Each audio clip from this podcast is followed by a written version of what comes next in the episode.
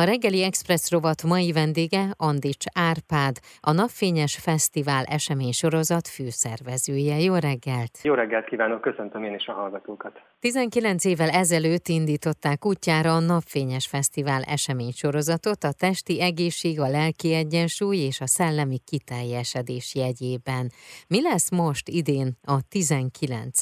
fesztiválon? Tavaly és tavaly előtt online tudtuk megrendezni az eseményt, nem volt lehetőség élőben ennyien egy helyen összegyűlni, úgyhogy két évvel ezelőtt a korábbi évek felvételeiből rendeztük meg online a fesztivált, tavaly pedig már új anyagokat vettünk fel, de még mindig az internetet hívtuk segítségül, úgyhogy ez egy nagy dolog, hogy idén ismét élőben találkozhatunk, méghozzá egy nagyon szép új helyszínen, a RAM színházban. A fesztivál keretében ugye neves előadókkal, testi és lelki egészséget megcélzó workshopokkal és természetgyógyászati konzultációkkal segítik az érdeklődőket. Lesznek az előadók, milyen előadások, workshopok lesznek? Vannak visszatérő előadóink, Bagdi Emőke professzorasszony, aki évről évre nagyon nagy népszerűségnek örvend, és tényleg magával ragadó stílusa joggal vonza az embereket. Ő remény és talponmaradás címmel fog igen aktuálisnak hangzó témákról beszélni. Idén először jön el hozzánk dr. Buda László, aki több módszer kitalálója és bestseller könyvek szerzője. Ő lelki nagytakarítás címmel tart majd egy előadást, a belső rendrakás lehetőségei, ezt az alcímet adta az előadásának.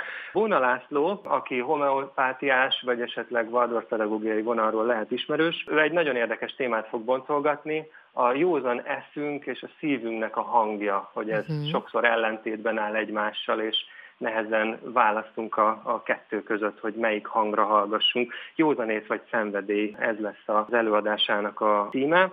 Lár András is ismét ellátogat hozzánk. Őróla talán nem mindenki tudja, de buddhista végzettséggel, képzettséggel is rendelkezik, és tulajdonképpen a humora mögött is sokszor mély filozófiai kérdések állnak. Ő a béketeremtés belső útjaira szeretne idén rávilágítani, és Váradi Tibor fog még kétszer is színpadra lépni, fél tizenkettőkor itt és most címmel tudatosság, jelenlét, fontossága szerepe. Este 6-tól a 2022-es évnek a témái uh-huh. asztrológiailag gyarapodás, együttérzés, hit, bölcsesség, miben tudunk előrelépni. Ők lesznek az előadók, és uh-huh. hát kicsit lazítandó dolog komolyságát, vagy hogy legyen idő egy kicsit felélegezni és pihenni is. Minden előadás között lesz egy félórás kulturális blokk, ahol Szekeres Adrián legnépszerűbb slágereitől Holz Gábor bűvész sójáig, akrobata és zsonglőr show, illetve Kövi Szabolcs meditatív koncertját uh-huh. fogja még színesíteni a palettát. És persze lesznek workshopok is, ahol különböző témákban várják az érdeklődőket. Hát ez is elég széles, meg színes a paletta.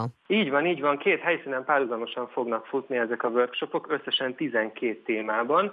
Ezek jellemzően ilyen pszichológiai, önismereti, öngyógyítási témák. Van, ahol inkább a testi egészség van a fókuszban, van, ahol inkább a a lelki harmónia, most például cukorügyek, cukorbajok, az inzulinrezisztencia és a cukorbetegség megelőzése és természetes gyógymódjai. Ugye a testi bajok mögött mindig keressük a, a lelki hátteret is, de lesz itt megbékélés a külvilággal, az allergiás betegségekből való kigyógyulás útja, és még sok érdekesség, uh-huh. hőkamerás állapotfelmérés. És milyen természetgyógyászati konzultációk lesznek, mert azt láttam, hogy ilyen is lesz. Hogyne? Hát igen, ez a legszemélyesebb. Tehát ugye a nagy teremben egyszerre 500 ember hallgat egy témát, egy workshop az már 30-40 ember, a konzultációk pedig teljesen személyre szóló, akit ilyen 20-25 perces bemutató kezeléseket lehet kipróbálni. Itt is lesznek ilyen testi jellegű dolgok, tehát többféle masszázs, a gyógymasszástól a fejmasszázsig, vagy akár gyógytorna, lesz holisztikus szemléletű fogászat akár,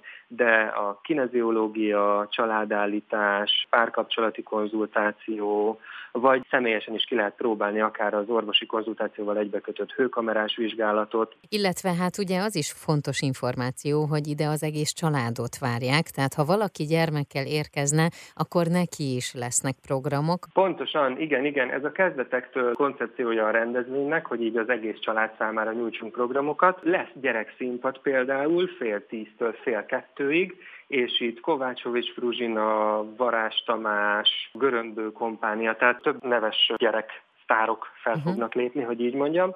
Tehát a gyerekeknek akár ilyen jellegű színpadi műsor is lesz, illetve kint a szabadtéren lesz egy gyerekvilág, ahol a gyerkőcöt nyugodtan ott lehet hagyni, és akkor ő egész biztosan el fogja ott magát foglalni a mindenféle játékokkal, és ott is lesz mesel foglalkozás. Hm. Szóval a gyerekeknek is lesz program bőven, de gondoltunk a kamaszokra is, Igen. illetve a kamaszok sokszor ugyanazt szeretik csinálni, amit felnőttek, tehát lesz akár festősarok, ahol szabadon nekiállhat bárki vászonra festeni, vagy lesz társasjátéksarok, ahol ugye manapság elképesztően sokféle modern, új társasjáték van mindenféle témában és variációban, lesz nagyon sok ilyen társasjáték is. Önismereti foglalkozások is lesznek külön. Játékos dolgok, amiből mégis az ember valamit így, így megtudhat magáról, hogyha elég bátor, és belemegy a játékba. Mennyire vannak jó állapotban az emberek, de hogy milyen hatással van ránk az, ami történt, meg történik velünk, meg körülöttünk az elmúlt időszakban? Kitágítanám. Jó. Nem csak az elmúlt időszakra. Én szerintem nagyjából a testi egészségügyi állapotunkkal azzal úgy tisztában vagyunk. Erről rendszeresen cikkeznek az újságok, rendszeresen szó van a, a médiában. Rengeteg népbetegségnek nevezhető dolog széles körben el van terjedve, és a cukorbetegség mellett akár teljesen hétköznapinak tűnő dolgokra is gondolhatunk már, mint a látásromlás, vagy, vagy akár a, a depresszió, az a 20. században terjedt el igazán, hogy nagyon sok ember ö, ilyen típusú lelki problémákkal küzd. Azt gondolom, hogy amivel az emberek kevésbé vannak tisztában, kevésbé mernek segítséget kérni, és kevésbé merik felvállalni, az a lelki része. Kezelni, gyógyítani kell a testet, de mindig meg kell nézni, hogy mi van mögötte. Minden betegség mögött, ha tényleg őszintén magunkba nézünk, és szakavatott segítséggel feltárjuk, akkor valamilyen családi dráma, valamilyen elhúzódó munkahelyi nehézség, konfliktus, vagy akár, akár az élet céljainknak a válsága. Sok ember nem találja az igazi hivatását, vagy a helyét a világban. Tehát én azt gondolom, hogy amiben mindenképpen jó lenne előrelépni, az az, hogy a, a saját elhúzódó lelki kríziseinket egyáltalán bemerjük vallani magunknak, és merjünk, merjünk segítséget kérni, mert ugye mondják ezt, hogy épp testben épp lélek, de ez fordítva legalább annyira igaz, hogy épp lélekben épp test. A stressz, a gyötrődés az előbb-utóbb mindenképpen testi tüneteket okoz, először enyhébbeket, aztán súlyosabbakat, aztán még súlyosabbakat. Minél hamarabb tud az ember a, a lelki egyensúlyához, a lelki harmóniájához visszatalálni, annál kevésbé fognak testi problémák uh-huh. később kialakulni. A Reggeli Express mai vendége Andics Árpád volt, a 19. Napfényes Fesztivál főszervezője.